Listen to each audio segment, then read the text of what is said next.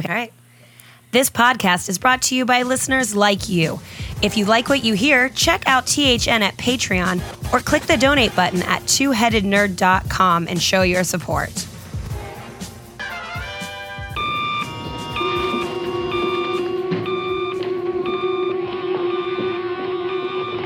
Yes? Ho, oh, ha, ha. Remember me, old chum? Jolly.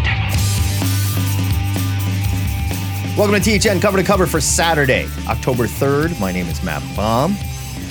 And I'm the internet's Joe Patrick. Here's how it works. Every Saturday morning at 10:30 Central Time, Matt and I go live on our Facebook page to rep about the week's nerd news. And then we open the phone lines at 11 for you nerds to play along. You can call us at 402 819 4894. You can click our Facebook Call Now button if you can't remember numbers.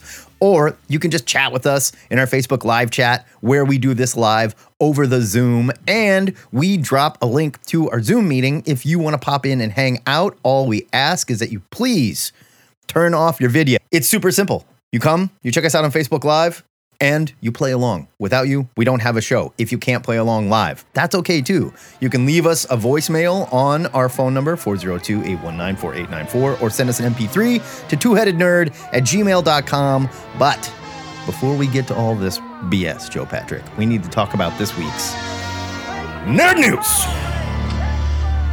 Nerd News. There's a lot of it. There is a uh, lot. Not really. uh, get ready for Batman the podcast. Batman is coming to Spotify as an original scripted podcast called Batman Unburied.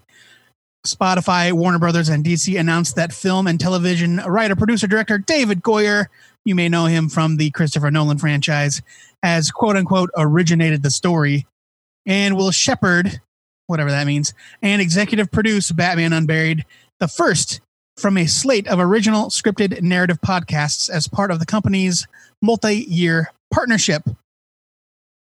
Wasn't much info to go off of uh, about the actual story, but according to the statement, Batman Unburied will explore, quote, the darker aspects of Bruce Wayne's psychology. Which is good. I've never heard that. They've never, never seen that. that before. They've never done that. This is like whole new territory. Well, this I whole mean, I- time, smiley Batman's in a good mood. You know? like I guess we've done it with pictures and no sound and sound and pictures, but never just sound. It's true. It makes me think like when they say stuff like this, it makes me think that like David Goyer has never picked up a Batman comic. Like he might think he invented the Batman we as we know him. like the dude co-wrote comics for many years. I I I, I know. I don't know. I, it's just I don't I don't know. You know, and maybe that's just like a Hollywood thing where they're like, "Oh, make sure you mention this. Make sure you mention the dark, you know, whatever dark psychology crap," because they're not speaking to us. They're speaking to people that only know, you know, the Batman movies and whatnot. I just have a question. Uh, outside, uh, like post 1966, or whatever, whatever, whenever Batman the movie came out, the Adam West one. Right. What Batman project on screen or film has not explored the darker aspects of Bruce Wayne's psychology? That's that's totally fair. that is a fair Batman the fucking animated series explored the darker aspects of Bruce Wayne's psychology. No, I totally agree. It's it's silly, and I don't know what it means, honestly. I mean, whatever. That, that's neither here nor there. Uh, the there was this is there's bleh, there's precedent for this sort of thing. Uh, there was a uh, moderately successful, I guess, Wolverine audio uh, drama um, called The Long Night, and then there was a second season, The Lost Trail, written by Ben Percy. They were both uh, they were really big good. successes. And from everything that I've heard from my friends, really great. Yeah, they were great. I loved them. I listened to them both. They were fantastic, and it was the kind of thing where it's like, I don't think I need superhero podcasting with original scripting, but it turned out to be great. Ben Percy wrote it. Yeah, And I mean, honestly, I think it's it's I liked it a lot better of- than I like most Ben Percy comics. so I mean, it's it's disingenuous a bit to call them podcasts. They're audio dramas. It's just that they're ha- they're on a podcasting platform. it's still a podcast. It's still coming out on the no, platform. No, it's They're not a it that podcast. There are no there are no hosts qu- quibbling about stupid shit. It's an audio drama, just like an you're old putting radio play from podcasts the in a box. There's been scripted podcasts for a very long time. Serial was a scripted podcast. I mean, sure, it was a true story, but it was a narrator telling a story with like guests and stuff like that. I mean, Uh, this is not new by any means. So, like, Podcast you're- doesn't mean not unscripted.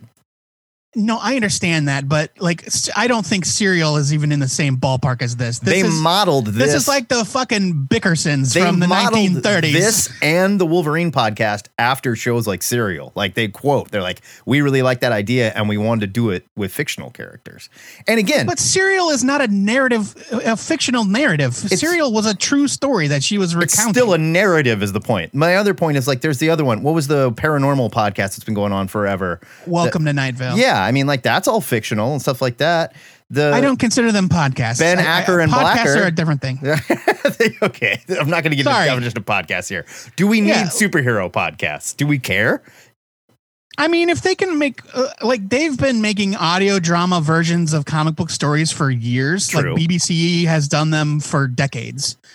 Uh, I had a uh, I had a four CD box set of the Death and Return of Superman audio drama oh yeah, produced by the BBC. All American actors. Well, actors with American accents at least. I mean, come on. Um, the Brits can do that. We can't go the other way though. It, Yeah, it's yeah, yeah, that's always bad when we uh, try. and it was great. Like if it's good, it's good. I just it's not the sort of thing that I normally seek out. Yeah, this I have harkens- nothing against it. I go Uh, straight to, I'm like, not the- a huge fan of David Goyer anymore. I go straight back to like the Marvel like Stan Lee radio shows and stuff like that that they converted into cartoons later, where we found out they were just stealing Jack Kirby's art and moving it, and Jack Kirby didn't even know they were doing it.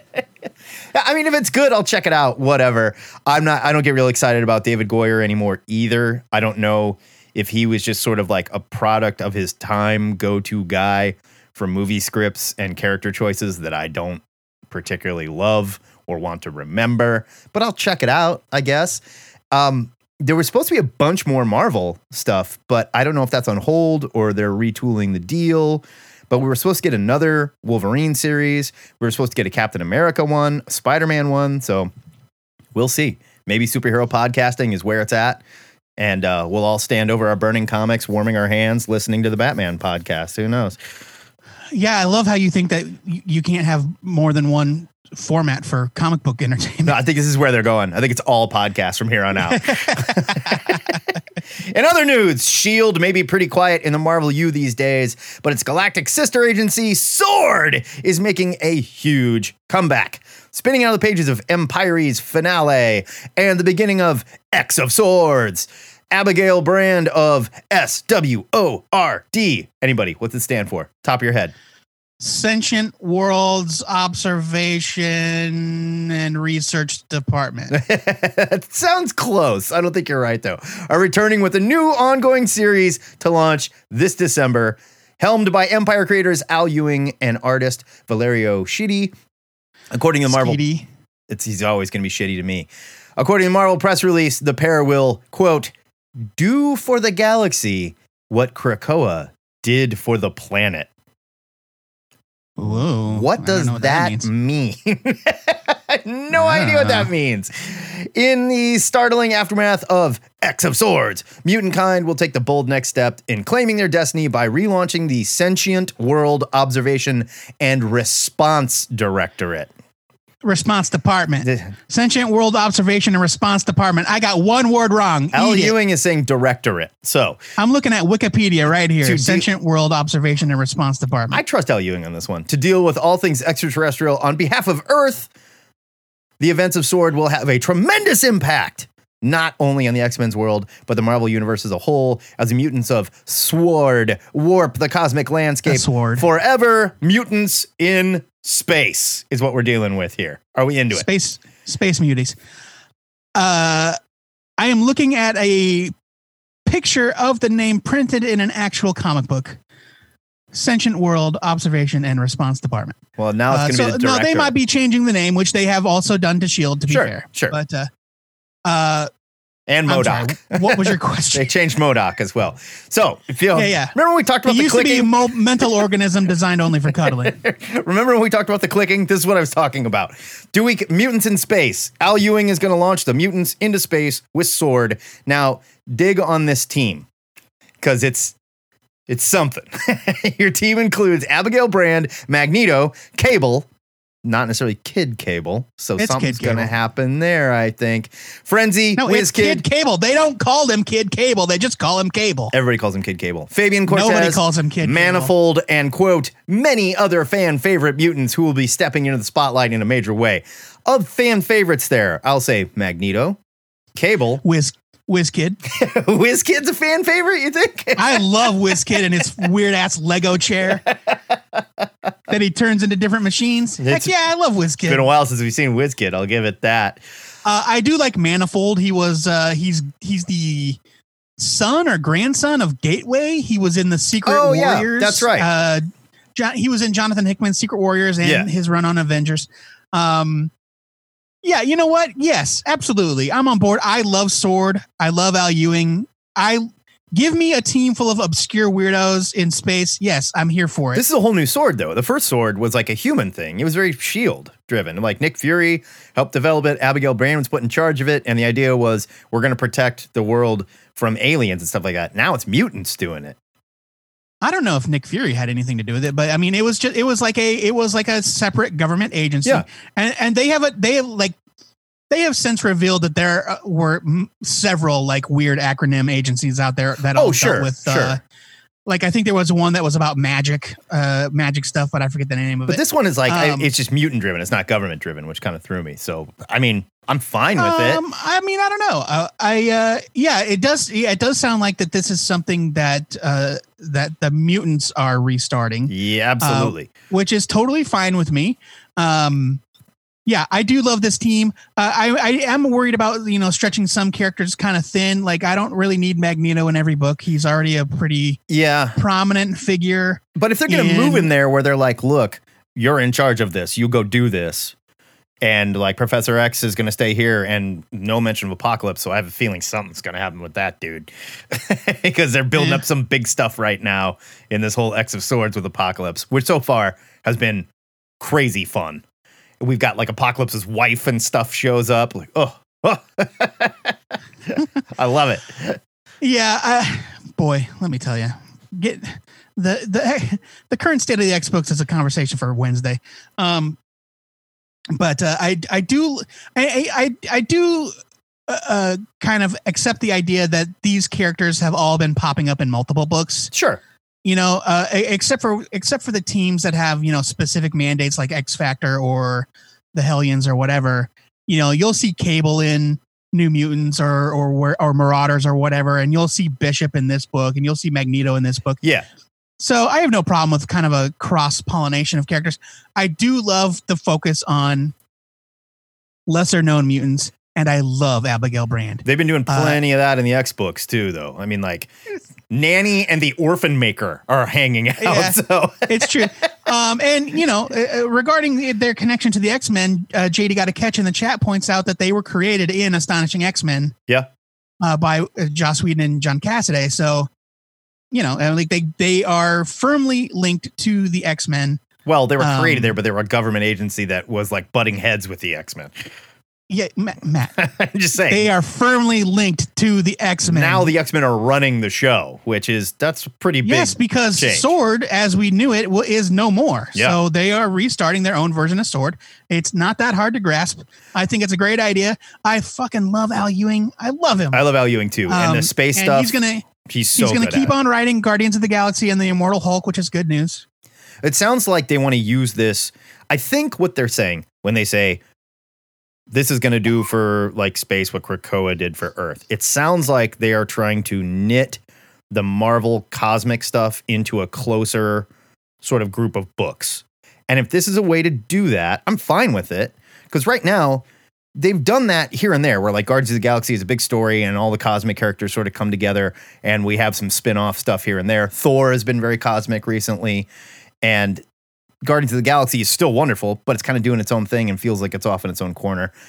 I love it when they knit all this stuff together, and if that's what they're going for, I'm completely in, 100. percent Al Ewing I mean, I think he can I do think that. what it sounds like to me is that they're gonna be like seeding the galaxy with gateways to other worlds, Quite like they did on Earth with with uh, the plant gates. Uh, and I think that that's going to lead to a lot of uh, conflict, which is always fun. Badoon storylines. uh, Definitely big Badoon storylines. Yeah, huge, huge, huge Badoon news. Show us Uh, your Badoons, Marvel. bring back the Badoon. The people demand it. But yeah, I think this sounds like great fun, and more Al Ewing is always a good thing in my book. I just it's like, hey, you know, yeah, the guy's fantastic. don't don't overreach, don't wear yourself out, you know, Yeah, no, I agree. And I, pace yourself. I mean, hey, Wolverine's not here. Cyclops isn't here. It's not like we're getting, you know, the over Batmanification of DC right now. There is a lot no, I mean Al Ewing. going. Like this will be his Oh, fourth book. Gotcha, gotcha. uh, you know, with we only find them when they're dead. This will be his fourth ongoing or monthly title. True. So it's like, I do think now, Al. he, he said that he had like the first two storylines of we only or we only find them when they're dead as a mini series, and I think he, uh, 15 issues, I think. Yeah. So he may have that all written. I don't think that's all scripted and done. I think this is more his monthly gig, and we'll see how it goes. So I'm excited though. Let's get some Hollywood news. Yeah, yeah. Samuel L. Jackson is set to reprise the role of Nick Fury in a new Marvel series currently in development at Disney Plus. This news comes from Variety. Uh, there are no plot details yet, of course, but Mr. Robot writer Kyle Bradstreet is attached to write and executive produce. Uh, here is a spoiler alert. The last time fans saw Nick Fury was in the post-credit scene of Spider-Man: Far From Home, uh, where it was revealed he was on board a Skrull ship somewhere in space, and uh, Talos, the uh, Skrull leader from Captain Marvel, was running around posing as him on purpose, like they're in cahoots. Right. So we don't know what that's all about. Uh, is the, are they going to do Sword? That would be fun. That's okay. So let's talk about the rumors. The big rumor, it like everyone's like Shield's coming back, and then there was another counter rumor that Sword was going to be a new thing, and this whole Fury in space working with the Skrulls is understanding that we need to build some allies because we can't defend ourselves from all the space stuff. And if that's the case, that sure does sound like Sword. Oh, hey, didn't we just have a news story talking about a huge return of Sword in the comics as well? We sure did, Matt. Is that a coincidence? What do you think? I, I think it is. I think it's completely a coincidence. I know, m- Lord knows, Marvel never does that stuff. So No, no, yeah. I, I can't think of any reason why, you know, the two would be linked. Um, this is going to be the first regular television role of Jackson's career. He's slumming it on uh, TV instead of being a big old movie star. everybody's slumming it on the TV now, though. That's the way to go, it's man. true. TV is the new TV Yeah. is the new movies. Uh, I think this is great. I think it's fun. You know, I I'm right now. th- This is selfish of me. I know we're in a pandemic. I know shit is is terrible all over. I am starved for Marvel cinematic content. I am right too. Now. I am too. I, I really want them to just like I want this Disney Plus TV shows to get rolling because it sure sounds like, especially with stuff like this, which I think is a build up to the next Avengers, whatever it is. Nick Fury started the first ones. I feel like this show will be a slow build and burn to your new Avengers team, which is going to be way more cosmic influenced because of all the cosmic. We've got the Eternals movie coming. We've got we know Nick Fury's in space. The next Captain Marvel movie is going to deal with space stuff. I think that is where we go from here. With Earth being a problem, of course, and stories taking place on Earth, but much bigger threats coming from the stars. And if they're going to rebuild Sword, it's a great way to rebuild. Like, oh, we also know that there's going to be Kang the Conqueror showing up. yeah, that's and so time travel and cosmic crap there too. The Fantastic Four Well, is yeah, of- certainly going to course fall it's in leading that. up of course it's leading up to the next avengers Yeah. thing or big some sort maybe not the avengers like there's a speculation is rampant that they are gearing up for young avengers Yeah, uh, which will not be a surprise considering everything that they're setting up with uh, Kamala Khan and uh, Kate Sure, Bishop and sure. all this all these other characters um, oh that was another big uh, thing they cast Kamala Khan yeah. Uh, a young a young up and comer whose name I failed to record. Uh, it has been cast as Kamala Khan in the Ms. Marvel series, which is great. But the biggest MCU casting news of the week has to be Jamie Foxx being recast as Electro. in the role he won an Academy Award for, Electro. The role he was born to play this Do- past Thursday. don't fact check that. There's no reason to. It's true. We all know it. the past this past Thursday, the Hollywood Reporter dropped the news that Foxx would reprise his role as Electro in the next Tom Holland uh, Spidey movie. Uh, Foxx confirmed the news the next day on his Instagram. Uh, super excited, yada yada yada. I won't be blue in this one, but a thousand percent badass. He, and then he promptly deleted the post. He deleted the post. Now the good news Uh, is you can put the the toothpaste back in the tube on the internet. So Yeah, yeah, yeah, We're you know. literally breaking this news now. It's true. It's true. Uh, Foxx uh, infamously played Electro in 2014's The Amazing Spider-Man 2, which starred Andrew Garfield as Spider-Man. The film failed to impress critics and underperformed at the box office uh, with only A measly- 700 million dollars globally. Measly seven hundred million. yeah. Uh, yada yada. Uh, there was that Sony for 2014 hack, uh, and you know they were disappointed in the box office, which paved the way for Sony to do the unthinkable and strike a deal with Marvel Studios to share the character, uh, leading to Holland rebooting the character in the Avengers movies and Marvel talent uh, such as Robert Downey Jr. appearing in Sony's solo Spidey films. They know all this. Let's just talk about real quick. Jamie Foxx's role as Electro in that Spider-Man movie was terrible. Was it Jamie Foxx's fault? No. He's a very talented actor who has made several good movies and won an Oscar for Best Actor. He's a talented guy. So I just watched, coincidentally, uh, I just watched Ray last night. Wonderful movie. Uh, uh, it's pretty good, and he's really great in it. Um, no, I don't think it's his fault. I think it was a terrible script, and It's they so made bad. terrible choices with Yeah. that character. Uh, but boy, is it going to be hard to get over that. That's where You I'm going with this. No matter like this is the first time we've ever seen an actor recast in the same role for a separate franchise. Now, I mean, I guess you can count Michael Keaton, but that's going to be an alternate alternate universe and thing. even yeah, an alternate universe thing, and they're going to pay homage to the Michael Keaton Batman universe. They're going to Right, look right. at that universe and say like, "You're still that character," which okay, Sure. that makes sense. I can see that. Now we're going to take a character from one franchise that didn't do so well, put them as the same character, same actor in a new franchise, but like new attitude or something. I don't know. Is this a completely insane and wacky idea? This seems bonkers. Uh, yeah, it is pretty insane. I don't, I don't, I just, I don't know. There's also I- nothing about like Electro as a character that Jamie Foxx did to the character that I think made anyone demand this and be like, oh, if you're going to do Electro, it has to be Jamie Foxx. You got to give him another shot. You know, but why? I don't understand. this is such a weird move.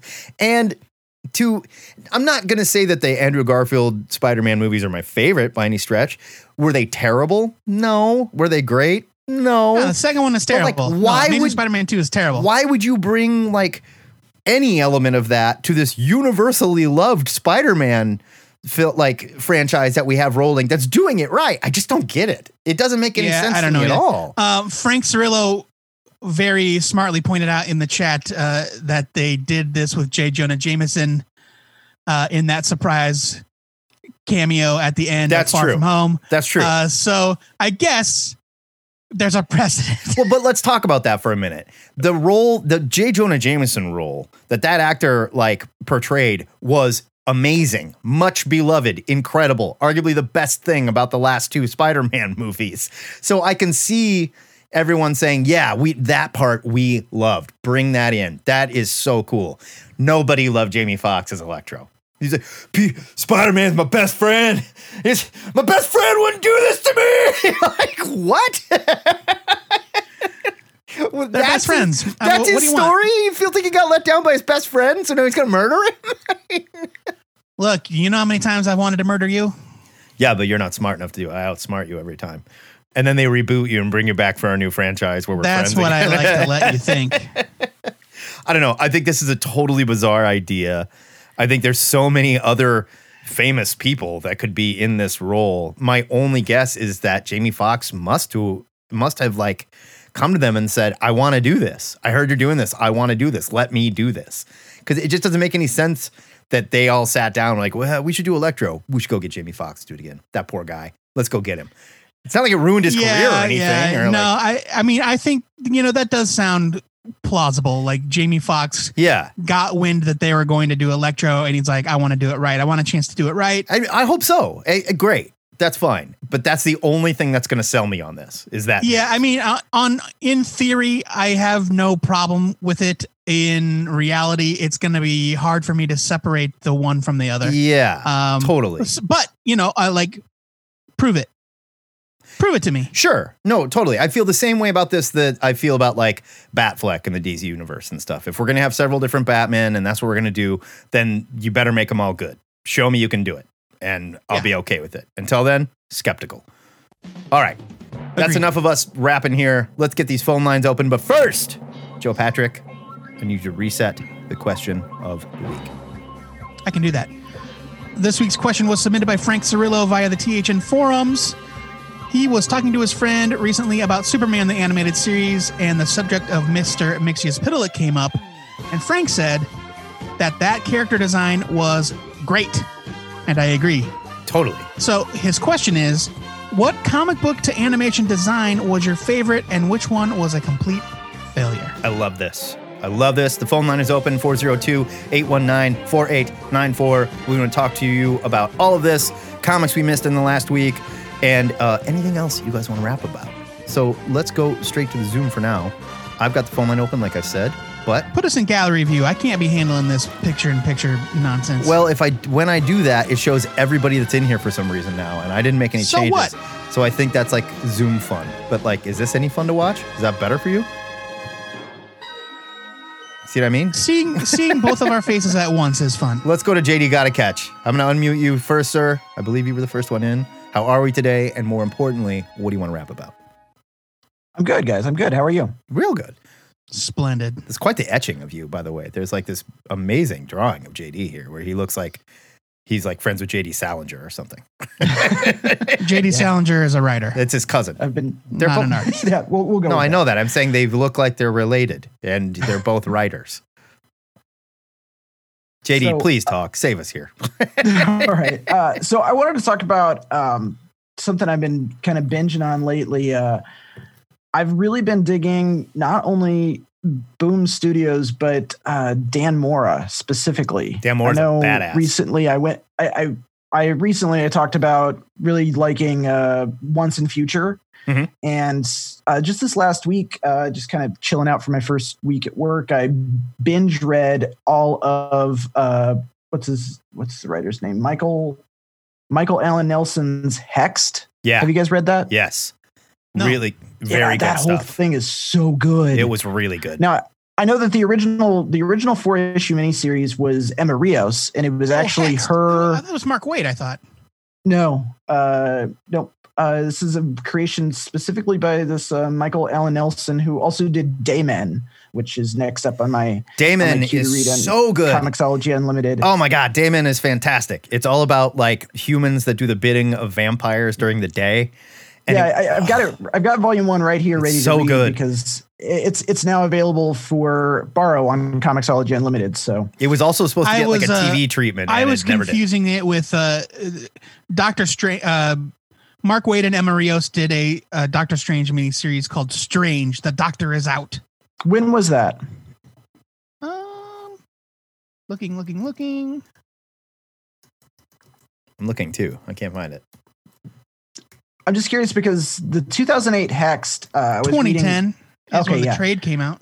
Yeah, because I was I was reading some of the solicitations for Hexed, and they stated that the original 2008 miniseries was the introduction of Emma Rios to comics. Oh, It was her first major Yeah, work. yeah, that Okay. sounds familiar. Yeah. I Which is remember. I really remember the covers. Yeah, I definitely remember the covers. Yeah, the whole series is so good. He did such an amazing job of building this really great um like supernatural lore that is different than a lot of other urban fantasy supernatural stuff I've read read lately and I mean I read a lot of that stuff and this one's really, you know, different and cool with these kind of great characters like the harlot and Yeah. and the and uh Cymbeline and things like that, which were so great. Fun, creepy, like kind of Halloween reading too. I'm getting Yeah, into definitely, like yeah, it's yeah, that time of year where I'm like, October getting me in the mood stuff. yeah, I'm catching up on Supernatural. I'm reading my horror comics again and stuff. You know, Oh man, I'm dying for Supernatural to come back. But uh, I also I wanted to real quick. My answer of the week is pretty boring. Uh, the Justice League Unlimited is my DC universe. totally, That's it. totally. I mean, the, the complete depiction of the entire universe is my is is my hands down. That's where I live. I mean, like Bruce Timm didn't do all of that. He obviously did all the Batman stuff, and Mm-hmm. they very much did that in his spirit. But I think you can argue like no one did it better than Bruce Timm when it Yeah. came to like adapting characters from the comics to animation in a way that made them accessible not just to kids but also Mm-hmm. to adults. It, it was brilliant because like they're still very cartoony if you look at them. It's Right, right, right. Very the- classic American cartoonish. Yeah, the the the classic Bruce Timm square jaw. Yeah, but all the elements are there. Everything you need for the characters is there. Yeah, And like yeah. I would argue like if you look at the old Marvel X-Men cartoons which are oh. so dated not just in like the storytelling and stuff but the animation is oh, also Oh, yeah. just garbage. They did their best. They really did Re- yeah, to like take the characters right out of the comics and put them in the cartoon. But they and like it's kind of hard to make a move so they look stupid, but you know. well, and I think and I think what they what they did where they went wrong, where DC went right with Bruce Timm was whoever they got to animate X Men the animated series, they were really trying to be Jim Lee. Yeah. They were really trying to lean into that mid 90s kind of extreme style. Whereas DC said, hey, let's get this animator guy and just let him do his thing. Yeah. Well, they okay, so they wanted to be Jim Lee. There's a whole story about this, and I'll have to find it. I remember reading it. They wanted to be Jim Lee, and they loved like Japanese animation at the time, mm-hmm. anime, and they said, "Why Oh, can't right. we do that?" And they went to different anime studios, and they were like, "We want you to take these pictures and do it." And the Japanese anime studios were like. Uh, doesn't really work like that, you know. I mean, like we could try, and they showed him some stuff, but they're like, no, it's too stripped down. It's too stripped down. So they ended up going with, I want to say it was Sunrise, maybe the American animation company. I can't remember for certain. And they were like, Sunbow. could be Sunbow. And they were like, yeah, we can do it. We can totally do it. And they were so focused on the style of like how Wolverine looked and how, you know, Cyclops looked and stuff that they were just like, screw the animation. This is perfect. do it. We love it. and they like, if you go back and watch that cartoon, they reuse a ton of like animation scenes. It's almost like Masters Oh, of the yeah. Universe, where like Yeah. they had that scene of He Man constantly, where like there's a small break in the action where like He Man runs into the panel, looks around for a second, and then he runs away. Like, Or he throws his head back in laughter. yeah, you know, it, totally. And you'll see it like four times in one episode. It I liked what they were going for, and I loved them at the time. Those cartoons do not hold up. They're so bad. No, they don't. Yeah, but have you seen the anime version of the X Men cartoon? yeah, That's even worse. It's it, No, well, no, they did. They the animation is incredible. the animation is incredible, but they yeah, the animation is incredible, but it's it's it's it's, it's you guys were talking about uh, uh, Marvel anime a while, a couple it's episodes. never been good. It's basically the same thing. It's it's it's, Yeah. it's X Men manga verse. Yeah. It's never Yeah. been good. And it was just like, we've got a rough idea of how this stuff works. Let's just hammer our characters into that formula. There we go. like, it doesn't quite work, the formula. So we'll just bash the formula around a little bit. And there we yeah. go. yeah, the animation was great on that, but from story wise, it was it was almost like the original uh, Marvel Star Wars. It was like Yeah. they had you know like the the co- rough concept, the of it. names. the cliff notes. Here's the names of the characters, and this is what they look like. Make up a story. yeah. Despite the fact that they've been around for 60 years and we know what the fuck they're doing. Right.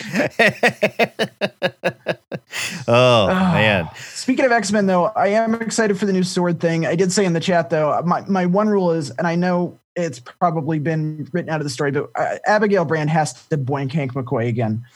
I do love them as I, I love them as a couple so much. I know, No, so they why? broke Especially- up. They broke up They were years ago. so though. cute as a couple, That, though. happened in story. Oh, so Yeah, and Daken and Vulcan were dead too. yeah, no doubt. Well, I guess. Yeah. Well, just have Goldballs resurrect their relationship. there you go. There you go. like, like like anything that happened before in canon gives a sh- you know it exists in Hickman. So let me ask you this real quick, and I'm just going to pose this question: If you are a human and you fall in love with a mutant that is covered with fur, has big feet, Mhm, fangs, claws, mhm. and you have sex with them, is that bestiality? bestiality. No, because or- Hank or Pym is not an animal. Woo! that and also tech. That and Also, Abigail Brand is not human. Yeah, I was gonna say she's not even. Oh, she's part human. alien, right? and a mutant. Is that is she, is she a mutant? I thought she yeah, was she's a part mutant alien. on her mother's side. She has the X gene from her mother's side, and her and her father is a blue furry alien. and she's Polaris' oh, see, I thought they were hint. I thought they hinted that her dad was like Fin Fang Foom or something. That she was descended from the race of dragon aliens Oh. as Fin Fin Fang Foom.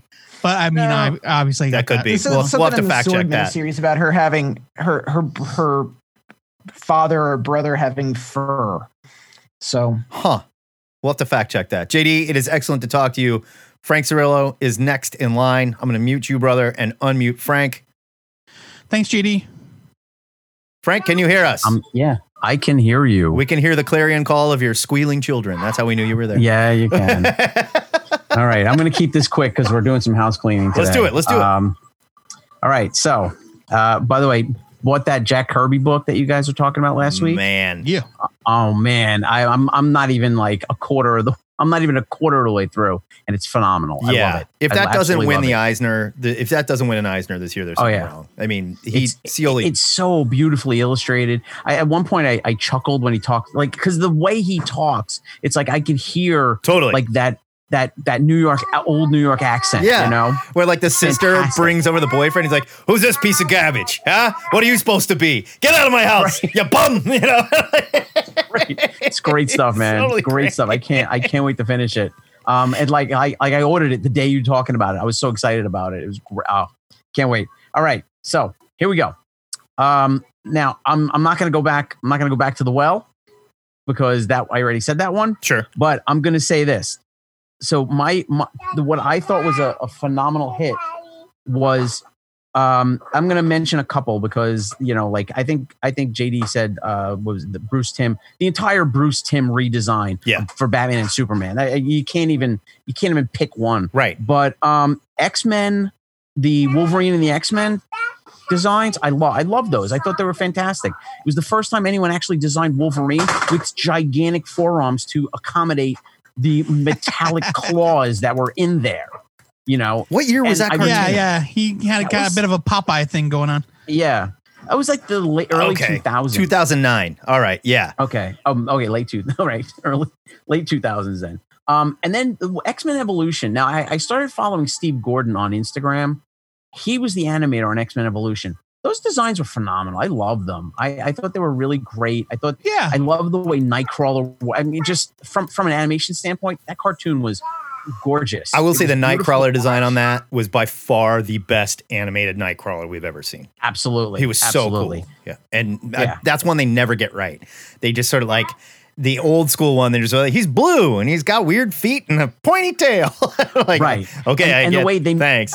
man, the way they made him move, I loved it. Like Yeah. just like the was like running around on all fours, like right out of the comics. That they got that totally right. I loved it, loved it, loved it. I- I, wasn't crazy about Wolverine's design in that comic because it was like, Yeah. yeah, he looks like a he looks like just some older guy that's hanging around these kids. I'm going like he's a creep, you know. There were some designs. Or no, that wasn't Storm. Who was the other in X Men Evolution? I'm looking at a picture. There's like a short haired black woman with blonde hair. Who is that Oh, standing behind Sh- Magneto? He was. Oh wait, wait, wait! I'm trying to. I I'm gonna look at it now. I can't remember for the life of me. I'll drop this into I'll drop this picture into the chat and you guys tell me if you know who this is. right there, honey. Um, and, you know, I, I, I just those those are like the standouts to me. The the way in X Men, like the way they did the Brotherhood of Evil Mutants Yeah. was was fantastic. Those guys they, they looked great. They looked exactly the way they should have looked. I love the way Toad looked. I love the way like his skin was slightly green. Yeah, they did a really nice was job he- his head was huge. All right, I'm gonna share my screen know- so you can see this picture. Yeah, This is driving me nuts. I can't figure out who the heck this is. Let me blow it up real quick. All right, share your screen. Uh, Um, hold on, hold on, hold on. All right, I'm waiting. All right, so Okay, you okay, know, okay, and I'll, I'll go into. All right, so this one's not comic to comic to animation, but Batman Beyond was fantastic too. Oh That- yeah, those are some great designs, and they made it. I like the way they made them. They made its way into actual comic Wait, books. short haired blonde? yeah. That's a dude. No, it's a- it's a oh, that was the Spike. That's Spike. That was Spike. Oh, that's Spike. yeah. Oh. yeah, yeah, yeah. I thought it was like a really butch woman. No, that's Spike. Oh, okay. Who is Spike? I have no memory. Spike memory. was Um, created for the cartoon. Yeah, he's Uh, just on the cartoon, cool. and he had he could create like bone. Um, He's like, like Marrow, basically. Why not make it Yeah. Marrow? Marrow was around at the time. Yeah, but because Who? Marrow is terrifying for a children's cartoon on but the Disney Spike's Channel. not with the same powers. No, but he's not like he's not like pulling graphically pulling bones out of his broken skin. yeah, no, it, it's it wasn't that graphic.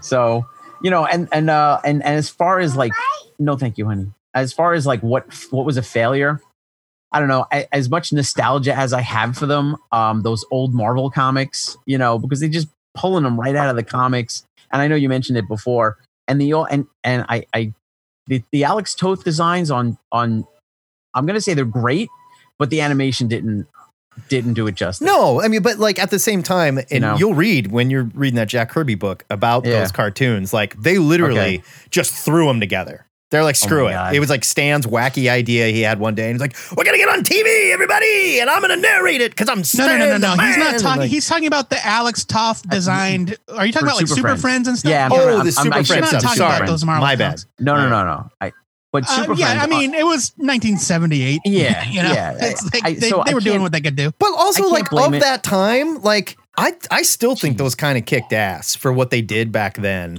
I mean, when I was a kid, I, I that was my that was like my introduction to the suit to like to like uh Justice League. yeah, same you know? here.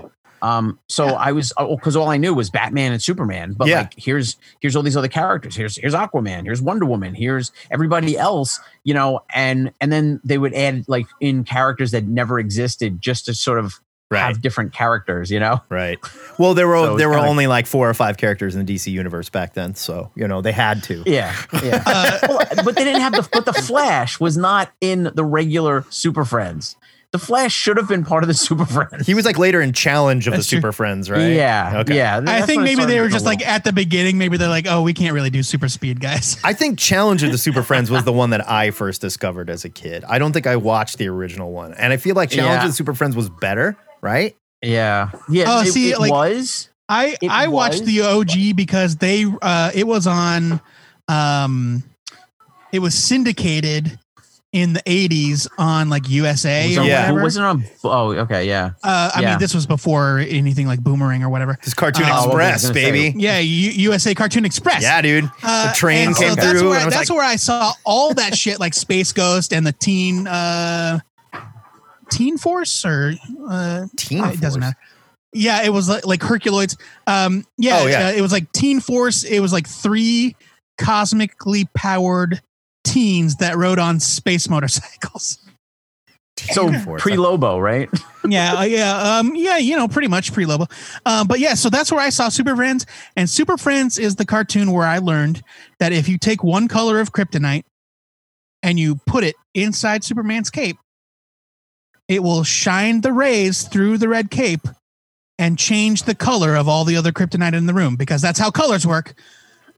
Or at least that's, That's how, how- at least that's how that's kryptonite how- colors work. I mean, maybe it's not how all colors. Yeah. work. Well, I mean, Yeah, that's, that's how it. that's how transmuting the elements works, uh, and that's how you turn a room full of green kryptonite into a room full of blue kryptonite. Even though putting green kryptonite behind a red cape does not equal blue. you you would think It's purple, alchemy. right? It's alchemy. You would think purple. Oh boy. Oh, before I go, I want to honorably mention Herbie from the Fantastic Four cartoon. Oh, get out of here! I hate it, Herbie. God. I, like I do, I do love how they embraced Herbie in the comics in later years Yeah. yeah, as like yeah, this kind cute. of babysitter or whatever. Yeah, Right. Yeah. It- well, Uh, yeah, that's exactly. What So it it's like it's a fun nod. It's fun. you know, I know. I just, I just had to, I just had to mention it because it was, it was a thing with, oh, we don't want kids lighting themselves on fire like they did in 1960s Yeah. because they had the Fantastic Four cartoon Oh, in the 1960s. see, you know what? I wish I like that will always be the explanation in my heart, but is patently false. yeah. Oh, really? yeah, the the the rights to the Human Torch were tied up with another production company. Yeah, company. it's true. Oh, okay, okay, all right, All right, Sounds Frank. like someone's calling in. Someone's guys. calling Good in. Talking to you. I'm gonna take Bye, a phone call. Bye.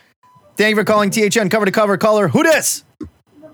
Uh, this is the heady nerd James Kaplan. How are you? James Kaplan calling us Hey. live. I wasn't even convinced you were a real person. I thought maybe you were like somebody's AI that they typed in and just sounded smart. You know what? I'm I'm sometimes also not sure if I'm a real person. So you know, we, we got that in common. So. Fair enough. What do you want to rap about today, sir? Well, I did not really have a great answer for the question of the week, so I just I don't know. I figured I would catch up with uh, with you guys and see what you guys are talking about. And um, you know, I've been doing a bunch of rereading of stuff this past week. I was on sort of a Al Ewing related kick, so I reread all of the Immortal Hulk. God, that's such a good book. It's an amazing book. I think it's time that we have to start grouping it with one of the best Hulk runs of all time. Yeah, yeah. I mean, like I, you know, I mean, like I'm not as well read in Hulk as maybe I ought to be. Like, but like I will say that like Planet Hulk is one of my all-time, all-time favorite Yeah. comics, like of any, you know, comics. And this is like, I'm like, is this even better? I mean, maybe. I, you know, like it's just, you know, like I, I just, you know, I was rereading it and I went back to the very beginning and I noticed that there was a moment that had come up in like whatever the most recent issue was, 37, and I realized, holy crap, they seeded this moment. Like this moment was seeded in like issue two or whatever. And you're Oh, like, yeah. oh, you you just you realize like this is like sort of Hickman level like master planning that he has going on, and um, it, it uh, it's just so good. And he's just, I love that he's he delves into like heady heady stuff. I mean, it like it's it's Totally. amazing storytelling, but it's also just like heady stuff. It's God and evil, and I I was also re- I reread his um.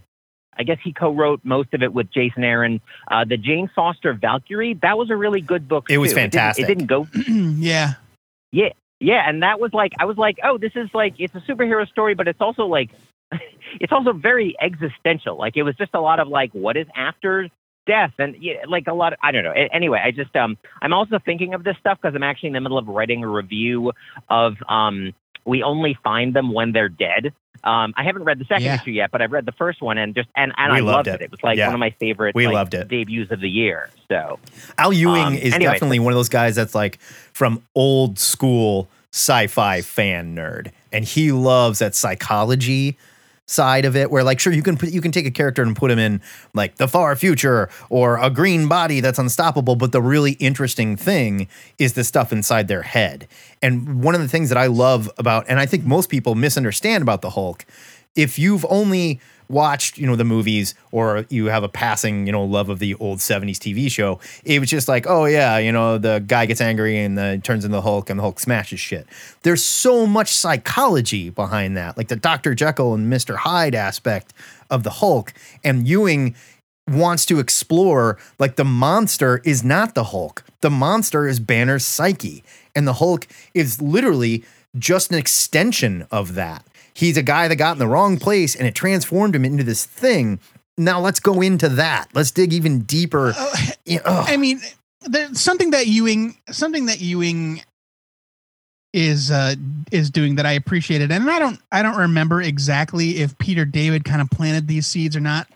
Um, but it's the idea that Bruce has always had a split personality. yeah. I think it was Peter Uh, David.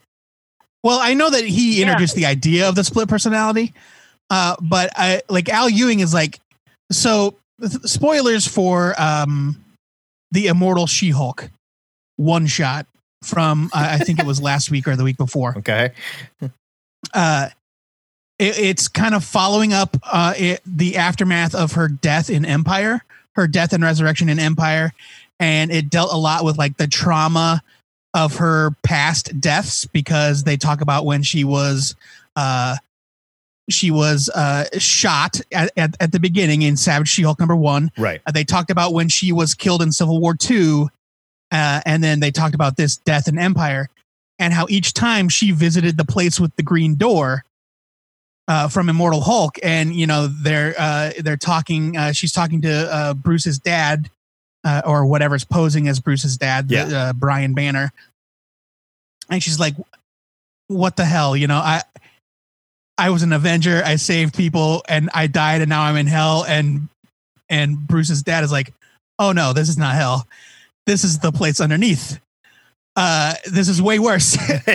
um, but it, that's neither here nor there. In that issue, there it is a scene where uh, it's the uh, immediate aftermath after her gunshot wound, uh, where Bruce is going to give her the um, blood transfusion to save her life, and he's talking to her, and it is very obviously Joe Fixit. Oh yeah. It- They don't come out and say it, but it's Joe Fixit Yeah. uh, and uh, like I just love that idea that like it, whatever the situation calls for, Banner checks out, somebody else checks back Right. in, and it doesn't have anything to do with him transforming. If you don't know, Joe Fixit was the Gray Hulk that popped up yes, for a the, while. the the Right, Las Vegas right. bouncer.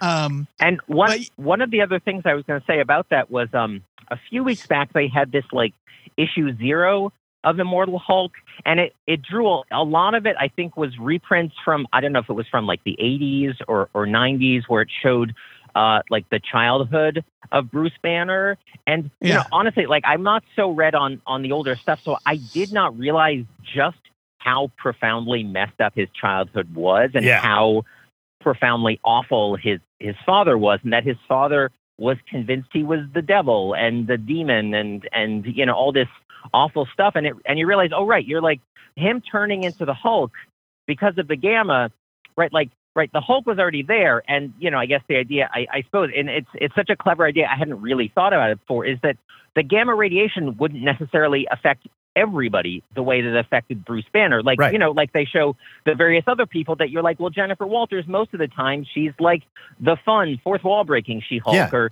you know, like Leonard Samson is not always monstrous, you know, or, or whatever. They're just like, no, no, that's that's Bruce. That's not you know Gamma necessarily. yeah, so it's, I, I just it's thought personality that was such an driven. interesting idea. So cool. sometimes you become a bomb. yeah, who knows? Right. Other times you become uh, Amadeus Cho Hulk, like good looking, hair slick yeah, back. you know. like, I'll sleep with anybody. you know? He's a teenager, right, man. right. Come on. You bec- right. You know, it's just sort of. I mean, I guess it's like you know, it's like when you become an inhuman. Like sometimes you're just like yourself, just with powers, and other times you're like, oh, Gorgon. now I have you know, Right. stuff coming out. I have me goat everywhere, legs. You know, whatever. So you know, Sometimes you turn into a giant doorway. yeah, who knows? I mean, other times you just turn into a giant teleporting dog, I guess. You know, Yeah, this right. shit happens. Yeah, I know. So- Frank, it's really good to talk to you. That's I've James. Frank. but Sorry, James, I know it's we really were good just to talk to you. to Frank. I just looked at Frank's Right. thing. James, it's right, really good maybe to talk Frank to you, man. is Frank is maybe my gamma alter ego. I, I don't know. Could Oh be. no! Could be. Oh no! All right, good to talk to you guys. All right, buddy. You Talk have to a you good later, one. James. Bye. Calling people Frank. What are you- All right. Brian Domingos has been waiting very patiently. You are unmuted, sir. Mr. Domingos, how are you today? Good. I've been spending the last, I don't know, half an hour imagining um, multiverse um, murderous Joe Patrick's just just plotting together to, uh, to finish you off. it's a whole storyline we're working on for our You can't Or- prove yeah, it so isn't the- happening. the greater You can't prove it THN multiverse. Uh, Joe, yeah, to, to the go the good Joe Patrick. Uh, just be careful. I, I- you know, there, there's Yeah. always those alter those evil alternates. Yeah, yeah. You Um, got to watch out for the Earth Three, Joe Patrick. um, yeah, he has both his arms. You know, like Yeah. he, he, does. He's, he's he's double dangerous. Um, he is. I like to. I like to think. I like to think that the Earth X Joe Patrick is a freedom fighter and not a Nazi, though. I we haven't Oh, met well, yet. Oh, that guy's totally a Nazi. You know he is. You know he is. Yeah, no, that no, it's one of those like that's that's like an eternal truth through all of the um, the multiverses that like Joe Patrick is never a Nazi. So Thank you. that's, Thank you.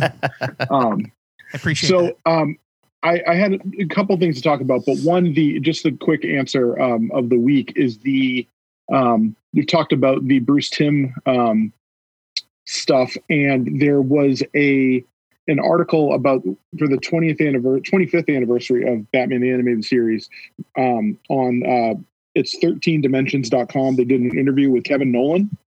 Oh, cool. He he's the one who did the initial designs for all the characters. Um, Yeah. and then sort of like Awesome.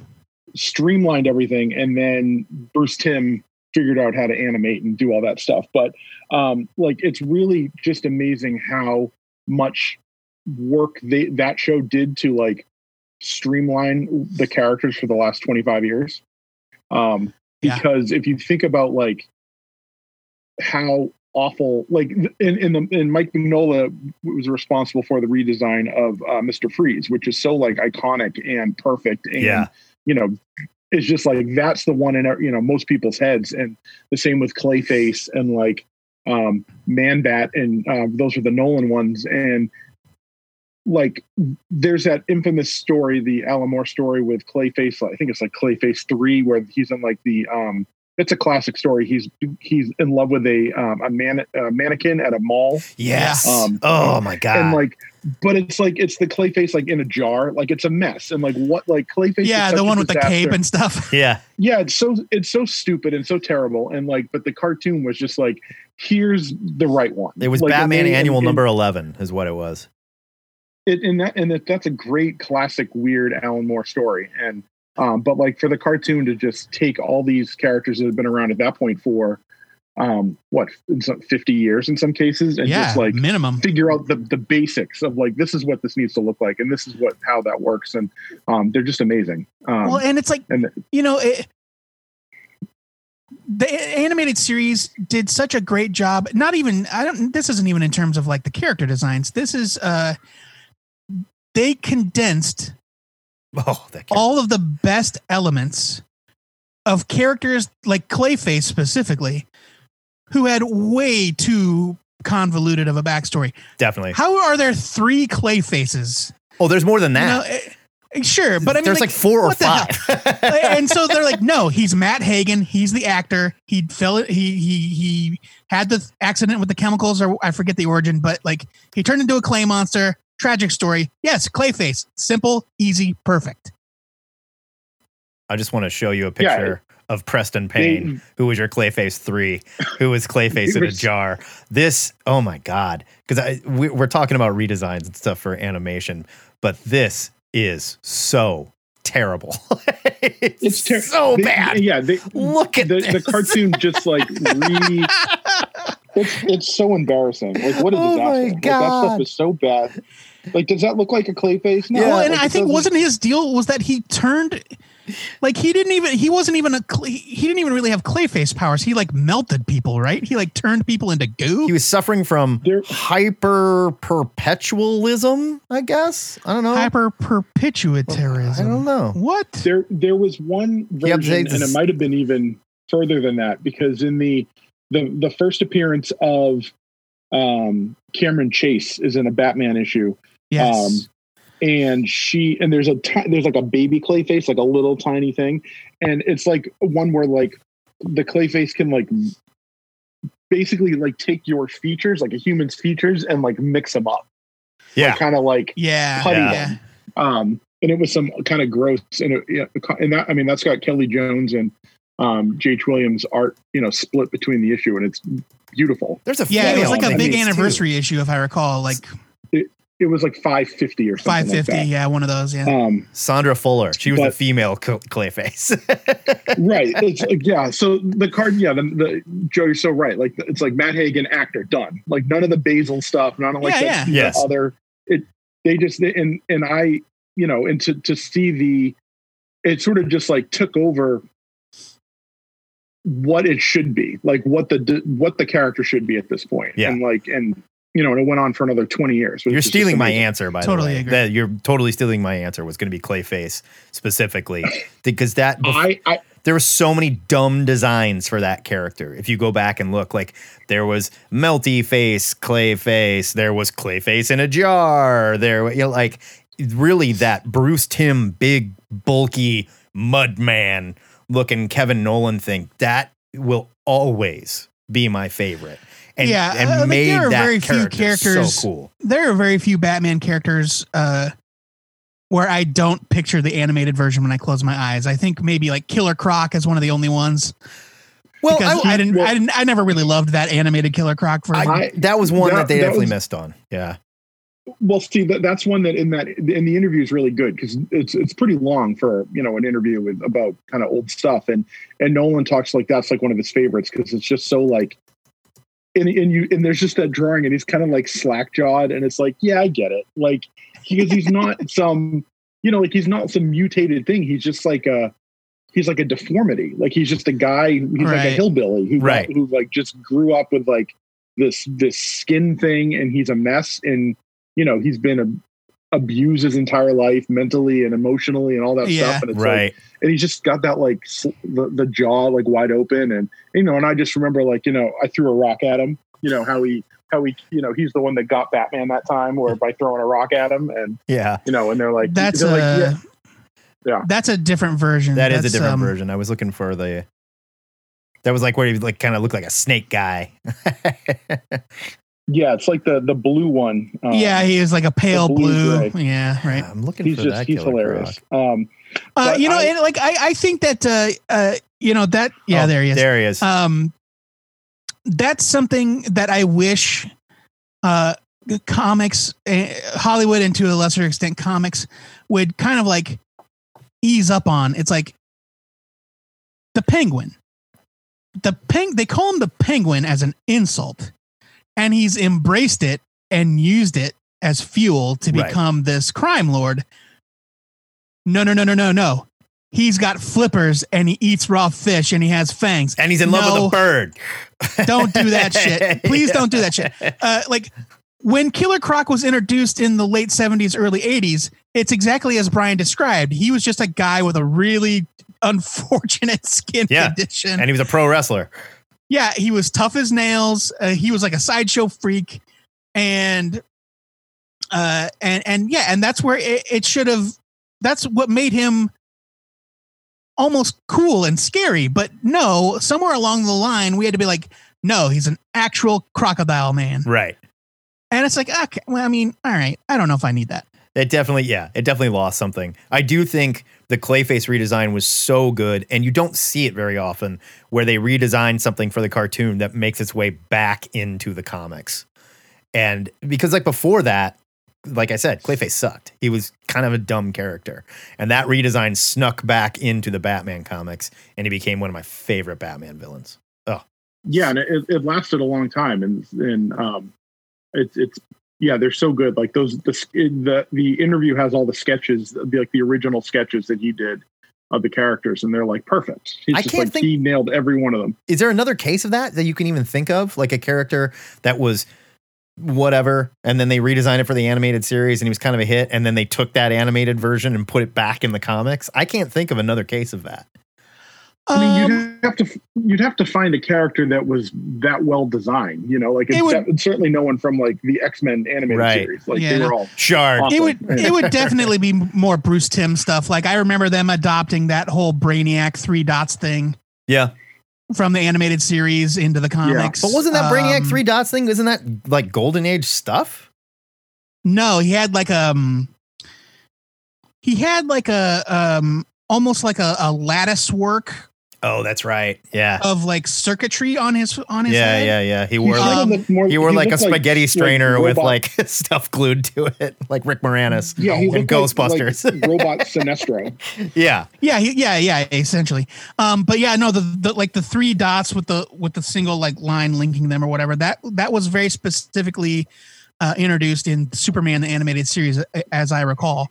And I know that it wormed its way into the comics, and I know that like every character named Brainiac has adopted it since. yeah pretty much Um, I know that for a long, like the the post zero hour version of Brainiac Five from the Legion had that like symbol on his forehead for the entire run. Um, but yeah, so if there if there are more cases like that to be made, it's almost certainly Bruce Timm's fault. Yeah, I can't think of any like certainly not a Marvel example. Certainly not. In fact, I think Yeah. when it comes down to it, like DC wins the cartoon game. There's no question. They win hands down. Oh yeah, for sure. Even like their newer animated like movies or specials or whatever they were that have now been canned are not great, but better than any of the Marvel animated stuff I've ever seen. Way better. so I I've been watching the because I didn't watch them. Um, I tried earlier and I gave up, and this was years ago. But the like the Marvel Netflix TV shows. Yeah. Um, I bailed on Daredevil like early on, um, and I bailed on Jessica Jones, and I didn't watch, bother watching any of the rest of them. But this over the last two weeks, like I kind of I kind of ran out of stuff, so I was like, what should I watch? Yeah, And yeah, it's a I- real problem these days. it is like you know and especially where it's like there's stuff like you know i've got the stuff that i watch with my wife which is an endlessly long list and then it's just like i just need stuff to kill time um and so i jumped into jessica jones season two um which was endlessly long um It was too long. It was almost good, but it was too long. I don't remember a damn I- thing about it.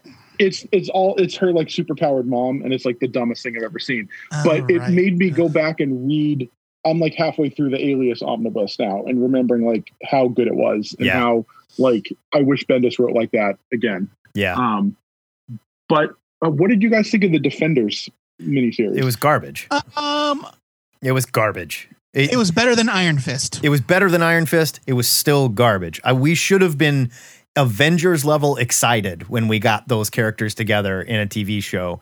And Well, it was know about that. so I mean, like, dial it down to TV, you know, but like, as excited as we were for the movies to do that, we should have been ex- that excited for this to happen in the TV show. And it was so forgettable and just meh. And it took everything that I loved about like the Luke Cage show, the Daredevil show, the Jessica Jones show, and what I did not love about Iron Fist. And they tried to boil it down so we can all make them like, oh, yeah, th- this would be something snappy that they do in their show. And they're doing it right now. They're all a little more than they were in their own shows. So they all stand out. And it just like, it never came together. The story was dumb. It, it, it was a failure. It just sucked. It's an like it's another it's another example of just me not remembering anything about it. Like I remember. Did you finish it, Brian? I did yes Okay. Um, the only thing I remember about the Defenders is that uh, Daredevil dies or is presumed dead. he was presumed dead. Yeah. Mhm. Yeah. Um, and they find, and then there is a giant fossilized dragon at the Yeah. end. Yeah. Uh, I- I'm like, I- all right, I'm, all right, great. We're never gonna. This is never gonna pay off. right. And I think they got to a point where Netflix is like, yeah, this, we're, fuck it. You know what? And- Roll with it. Go with it. Yeah. Giant dragon thing. Do it. and like it's a shame because like I. I genuinely love I genuinely loved uh Daredevil. I genuinely loved Jessica Jones. And I agree, like the the second season was not great. I never even finished the third. I love Um, Luke Cage. I loved it. I love Luke Cage, even though it made a huge mistake by switching villains halfway through. Uh, in season one, I it still was disagree terrible. with that, but whatever. terrible decision. Uh, Uh, you look, hey, we've got Mahershala Ali on our show. He I to- know what to do. He had to go. I'm sure he had movie rules, whatever. But regardless, it set Uh-huh, up Black yeah. Mariah for all that stuff that happens in the next season. It was great. yeah, it was out of town. really good. Yeah. So I I could not. I kind of like started looking in. Um, I got. I realized watching season two of Daredevil that I had watched like five episodes and didn't remember a goddamn thing. Like, there, it left no impact on me. So I Yeah, yeah. I, I watched it. So as I, I kind of got through it and kind of suffered through it because I didn't. I like the Elektra actress is just not doing it for me, and so no, I didn't love her. I didn't love her. And so. I just No. I, I, didn't thought she was fine. Like I didn't, but I didn't love her. she just she was fine, but she wasn't like. But they all kind of like grew on me as it went on, and it also like, even though my my reading pile is two feet tall, I said "Ugh, I got I have to go get like the Bendis Daredevil stuff. Like it makes me want to read more like good Yeah. Daredevil. I loved stuff. it. Yeah. I, I Um, sincerely and- hope now that Marvel has all this stuff back under their roof. th- there was that talk of them doing like more adult kind of stuff on Hulu. That is a perfect place for Daredevil. It's a perfect place for Luke Cage. It's a per- all these street level heroes. See, I, it's a the perfect problem place those to do it. the Hulu stuff is like that Hellstrom show looks like such a disaster. Oh yeah. and Oh, and you know what? That's that's out like now that's yeah, coming out like soon, like Yeah, Friday. by the end yeah, of the like year. next Yeah, week, I no. think. it looks it looks horrendously stupid and i'm like what do, it's like yeah it, it looks so dumb and awful and um and i thought I actually thought Defenders was pretty good. Um, I thought I liked that it was eight episodes. I thought the the, the It was mercifully short. Yes, Yeah, I'll give that's it what that. I it was short, about it. which is good. Um, the dragon bone thing shows up like I think in episode seven or Yeah. six or something. Um, I realized that those shows relied too much on fighting.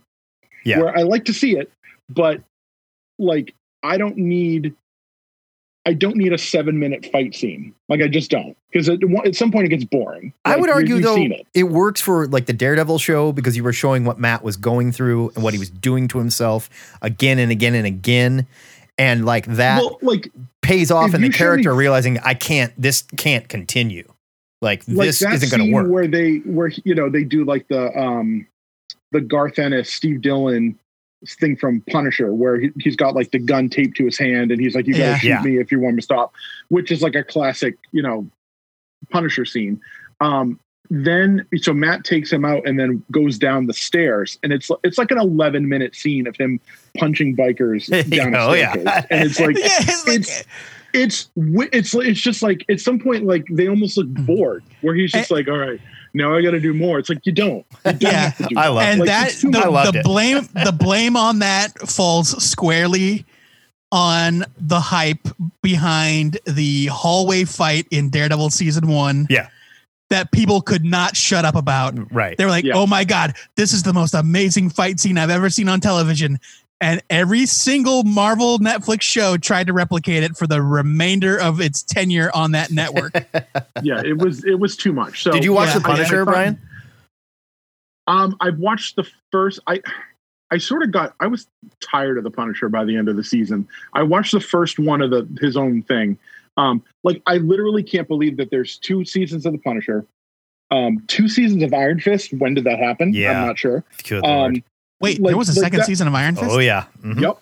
Holy yeah. shit! I watched that. How? That's what I mean. yeah. so this is this is part of the thing is that like I'm watching these things years after the fact and kind of like I mean I'm watching them quickly but sort of taking my time but like if when they came out on a Friday and the thing where people would watch 13 episodes overnight Yeah. and be like this is the greatest thing I've ever seen it's like yeah, no. by episode 10 you don't know you have no idea like you, you everything is 10 hours in the middle it's of the a night blur. Yeah, no. it's a blur. You yeah. have no idea. So like you see the ratings on on like IMDb where it's like this episode's a nine. It's like oh fuck you. It's not. It's a it's a seven at best. Like, but they, how would they know? Like they don't know. They they think I loved It's it. true. It's like take your time. Like it's like Yeah. did you like that cake? You ate the whole cake in five minutes. You have no idea if you liked it or not. Like you didn't like enjoy it. You just consumed it. You like you I understand you're excited to watch it, but maybe watch one per day instead of one per hour. Well, don't even worry about I'm- the, like the public should never be allowed to rate anything. Quite honestly. Like I can I can see like two a night. You know, yeah. sure, yeah, Like, yeah, yeah, two- exactly. Even Yeah. three, like you know, you know. what- That also goes the opposite way, like, though, I- where like The Boys, for example, which is at like 100%. And they're like, here's the first two episodes. And people are like, you're not giving it all to me? Zero, zero percent, zero. I hate it. It's worst thing ever. I can't wait for the next one. Zero, zero, zero. I can't even like. There were some scenes in uh, like the Punisher when he's in break. He's doing like that jail massacre scene, and it's like I loved it. there's there's so much blood Yeah. and like squelching, and I'm like, I, I don't it. need it. I don't. Yes. I get it. I get it. I get it. See, I I've loved read- it. I've read hundreds of Punisher comics. I get it. I don't need to see him like jiggling the screwdriver on a guy's neck. Like I don't.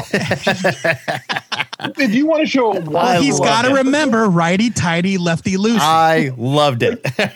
he he ends that with like the only thing on his face that's white is his eyelids because his eyes were open when the blood fell off. Oh, I right? loved it. So he Yes, he, was like covered, like eyelids are white. literally It's like- covered in blood. Now they lifted that from a couple different like uh Asian like recent Asian kung fu things. But there were a bunch of guys that worked on those shows that came from those same like fight choreography studios. So I was Gross. fine with it. It's disgusting. totally it's fine so with it. gross. I love gore. So- uh, and then and then in the first yeah his episode uh, it just it's like I've got enough Frank Castle. It's enough. Oh, see, Like, I loved like, it because it instantly, like, for me, the Punisher is not a good guy. The Punisher is a monster. The Punisher is a Yeah, psychopath. he's a villain. And that is I the know that. story. And that's Guys, what I I, was that. so happy to see them like say, no, we're not going to give him a cute kid and Rebecca Romijn Stamos, the hot. no, except they you know, did in the first season. They're like, yeah, he's the Punisher. He's tough as nails. He's, you know, he's trying to lay low and build a life for himself, and he's not interested in your problems,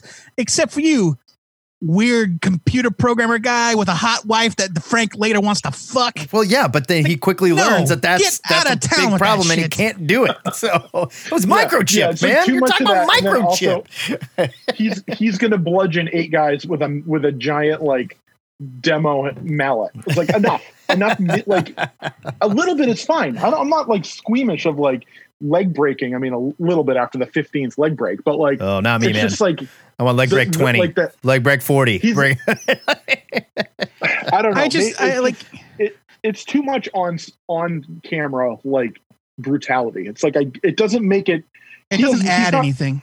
it doesn't add anything. Well, I have a feeling- more. I have a They're- feeling they're we're never dead. going to Like- see the Punisher like in TV or movies again. I think they had that experiment and it's gone. And there's a lot of bad publicity for things like guns and, and violence against you know Oh, like you mean uh, police in the other way. mascot Frank Yeah. Castle? Yeah, they're Yeah, they're yeah, exactly. I don't Yeah. think we're ever going to not see it gonna again. Do that again? Which Yeah. that is not the Punisher's fault. You want a fundamental misunderstanding of the Punisher. Oh, yeah, and Gerry make Conway him a police pissed about mascot because that's perfect. Oh, yeah. Because the Punisher always loved the cops, right? No, the Punisher killed cops too. The Punisher was a murderer that thought justice didn't work, so he picked up a gun and went to murder people. That is not a symbol of the police, unless you're talking about the police that pick up guns and go murder people. But they're a problem, you know.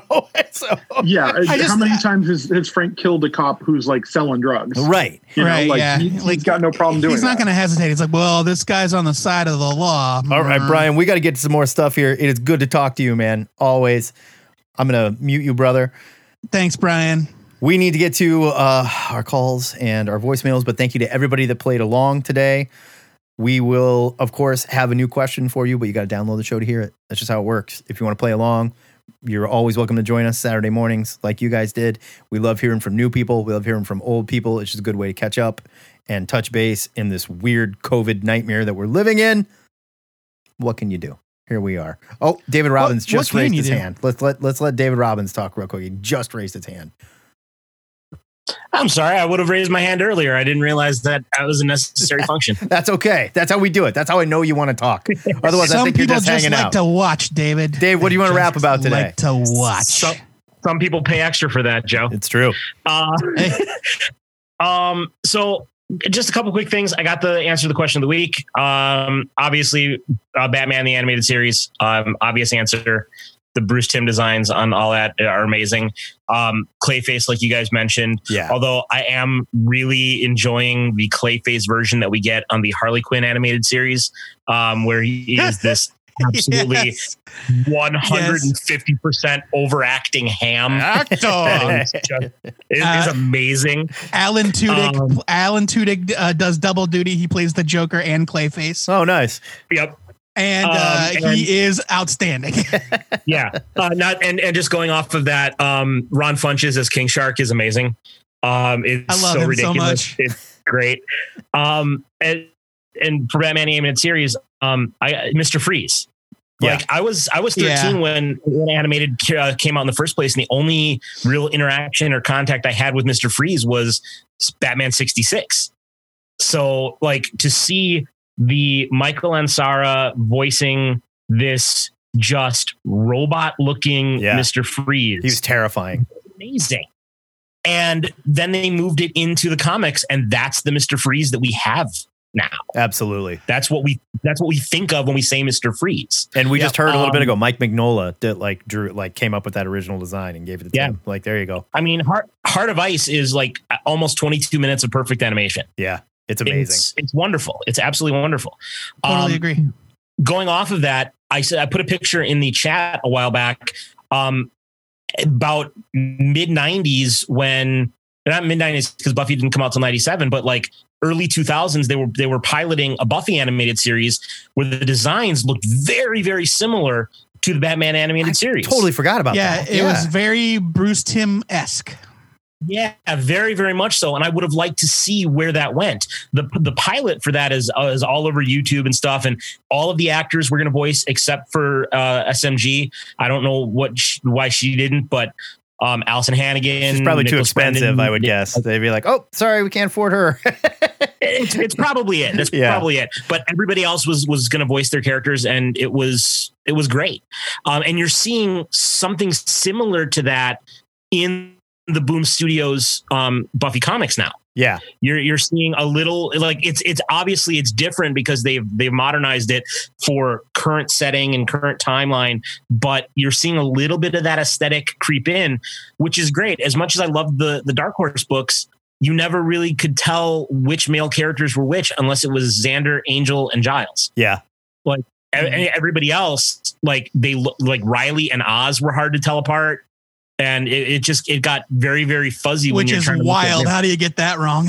very much so very much so um but like those those answers are like those images are great and when i when i think of mr freeze i think of that when i think of clayface i think of animated you know those are Yeah, absolutely 100%. Totally. those designs um another quick little tidbit uh I know we're, we're getting uh, WandaVision before the end of the year, and we've had Agents of S.H.I.E.L.D. And stuff, and we got Hellstrom and all that.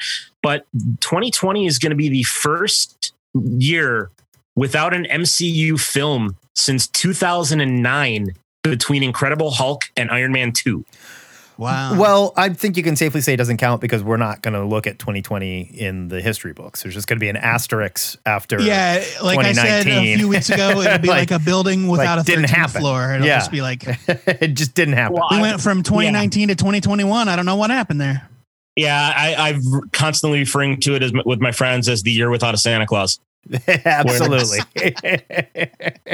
you know it's just Very it's, good, it's- very good. everything everything is screwed up you know like people are fe- like trick-or-treating is a weird thing this year how are you gonna maintain social distance when you're trying to give out candy i've seen people tape candy bars to chopsticks and le- or, uh, uh, uh, gra- uh, skewers and putting them in their yard letting people take them the the pvc tubes where they're six feet long yeah, that like people the can drop them and slide them down yeah, I've seen the them on the porch, all that kind of stuff. And like Halloween, everybody needs to have a costume with a mask this year. So lots of Sub Zeros and Scorpions and there you go. you know, Mr. Freezes. Winter Soldiers, Mr. Freezes, Winter Soldiers, all that kind of stuff this year. Totally. Everything that can have a mask. You know? Yeah, absolutely. My idea, uh, my my ideal candy dispersal mechanism, catapult. Uh, Build a Trebuchet. cat. friend of mine a, to, yeah, Candy Put it- put a- trebuchet. I like it. Candy trebuchet. yeah, yeah. Put a put a trebuchet in your in your backyard. You know, like angle it right. Just yell at the kids from the front door. It's like just stand at the edge of the driveway. It's coming. Yeah, I'm gonna go And then- dirigible. I, I haven't. I got another friend who's who's uh, saying they're like they're going to be in their yard with like a tub full of uh, water balloons with signs at increasing distance say "Stay back, maintain distance, maintain distance," and if you don't maintain distance, you get a water balloon. That's not Uh, bad. That's not bad. I kind of like that. So, All right. but then all of uh, a sudden you we have a safe. pneumonia pandemic. Yeah. Yeah, no Uh, doubt. I don't know. It's still yeah. Although the weather is still screwed up, it's getting cold here in Wisconsin. COVID's already so- spiking here in Nebraska big time, but we're not paying any attention to it because our governor's done with it. So don't worry about it, kids. Of course, We're fine. Yeah. Good to talk to you, David. We're gonna get to our we're gonna- voicemails and whatnot. Be safe. We're not going to get political. Be safe, guys. All right, brother. You too, buddy. Bye. Joe Patrick, let's get to our answers. Now, I already said Clayface was mine, obviously, but nobody really went into the worst. I have an answer for the worst, and it's was so easy. I didn't even have to think about it. It Sure. was the Joker from Yep. the return of the Batman animated series, just called The Batman. Yep. Juggalo Joker. They took the Joker, they gave him green dreads, they put him in those ridiculous Juggalo striped pants that were real. he had like. JNCO jeans on. Oh my god! And then he returned in that Brave and the Bold series, but they were making fun of it at least. so Yeah. that was far and away the absolute worst, like modernization of a character. And by the way, the insane clown posse were they still around? Sure but they were nowhere near like the height of their power at that point. It's not like you were grabbing the zeitgeist by the throat and giving us like the joker we demanded or something. I don't understand what they were going for. It was terrible absolutely Uh, terrible sounds like somebody hasn't been to a gathering of the Juggalos recently. i never will absolutely not nope you could not force me so Uh, yeah, no, that's def- that's absolutely my answer for least favorite. Number one with a bullet. Again, uh, like you, I did not even have to think about it. god it's terrible When Frank when Frank asked which redesign was a failure, I was like, oh, the Joker, the Juggalo Joker. Yeah, no one hundred percent without No question. like. There's no question.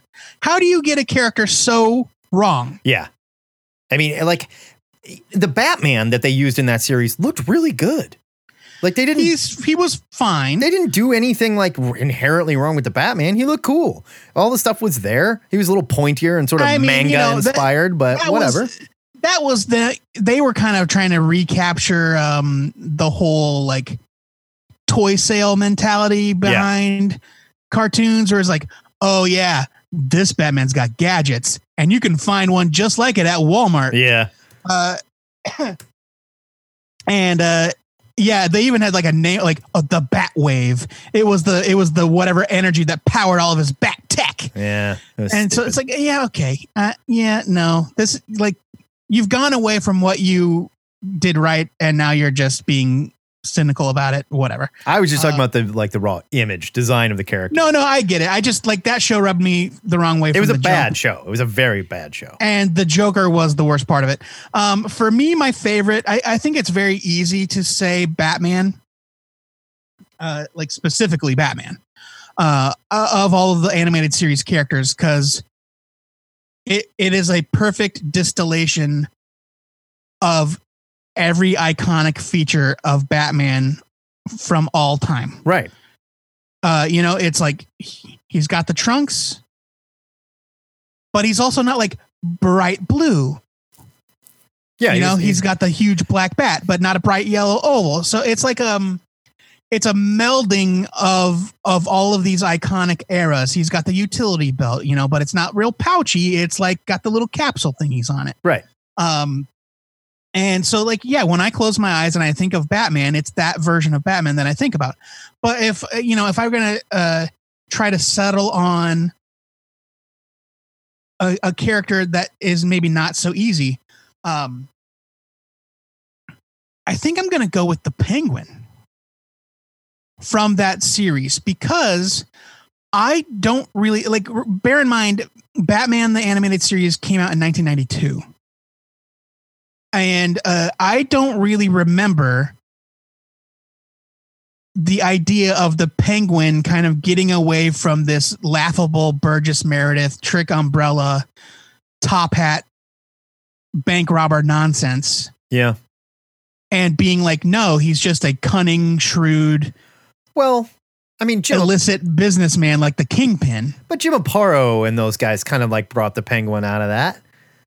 um They definitely did. I know that they embraced that in the comics but I don't know where it started I mean, that would have been 80s, though. I mean, I'm talking. I can't eh, man, I can't think of one penguin story from the 1980s. Really? Not one. I would have to really look into that, but I feel like that was before.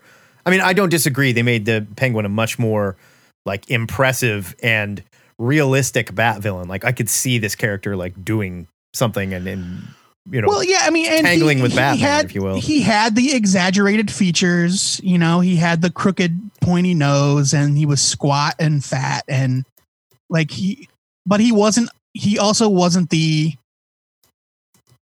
Danny DeVito mutant. right, right. You know that bit off fish heads.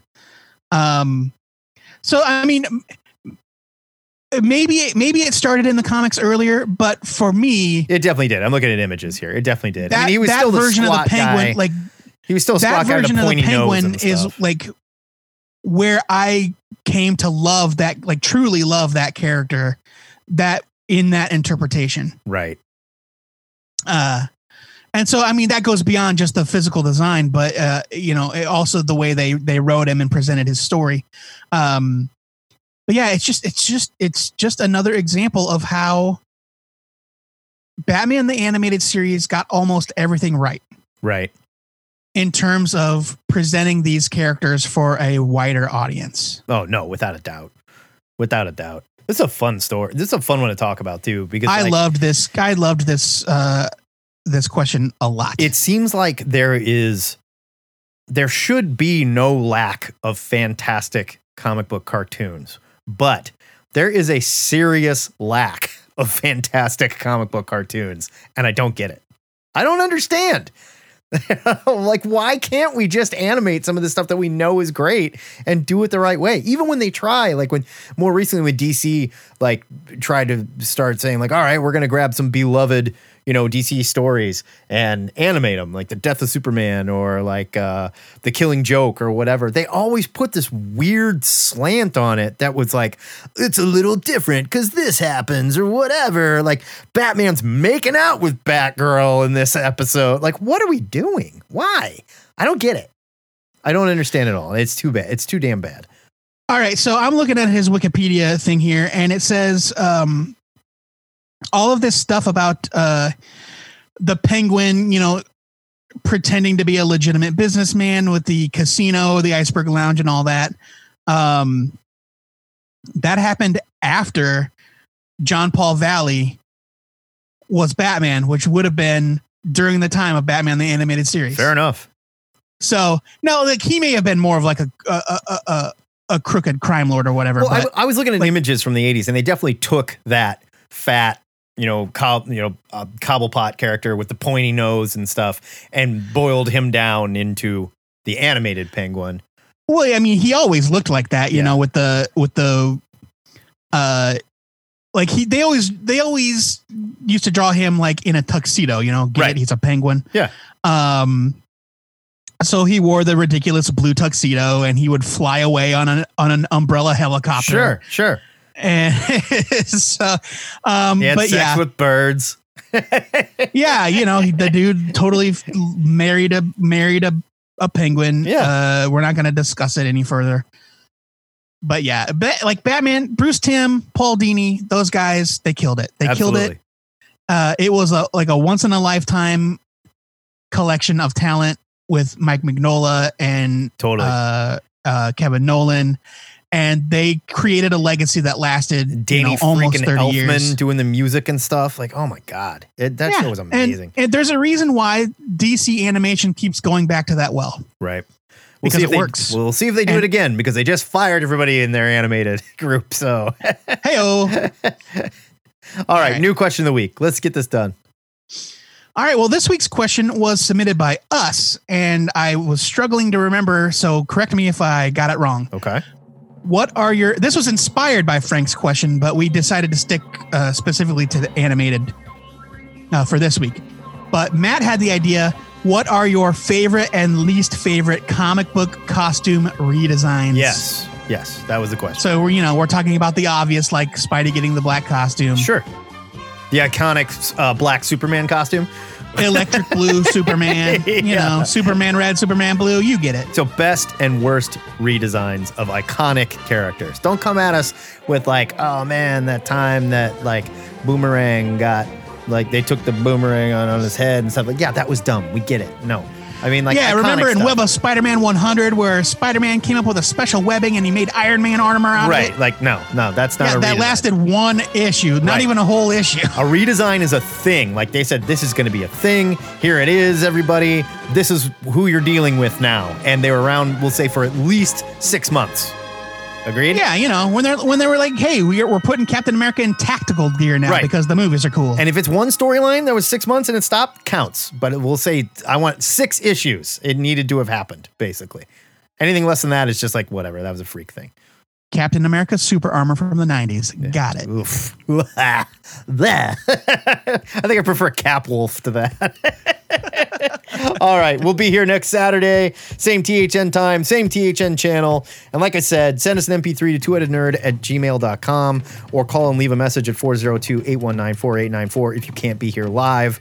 We love to have you in our Facebook chat. We love to have you in our Zoom. And you're more than welcome. Come hang out talk to us or just chat with us. We want to hear from you. I know there's a lot of people lurking and listening. Come check it out and play along. You got nothing going on. We're all at home.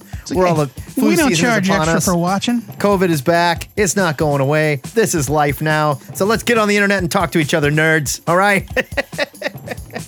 For now, this is uh, Matt Bomb. And this is Joe Patrick. We are the two-headed nerd. Signing off.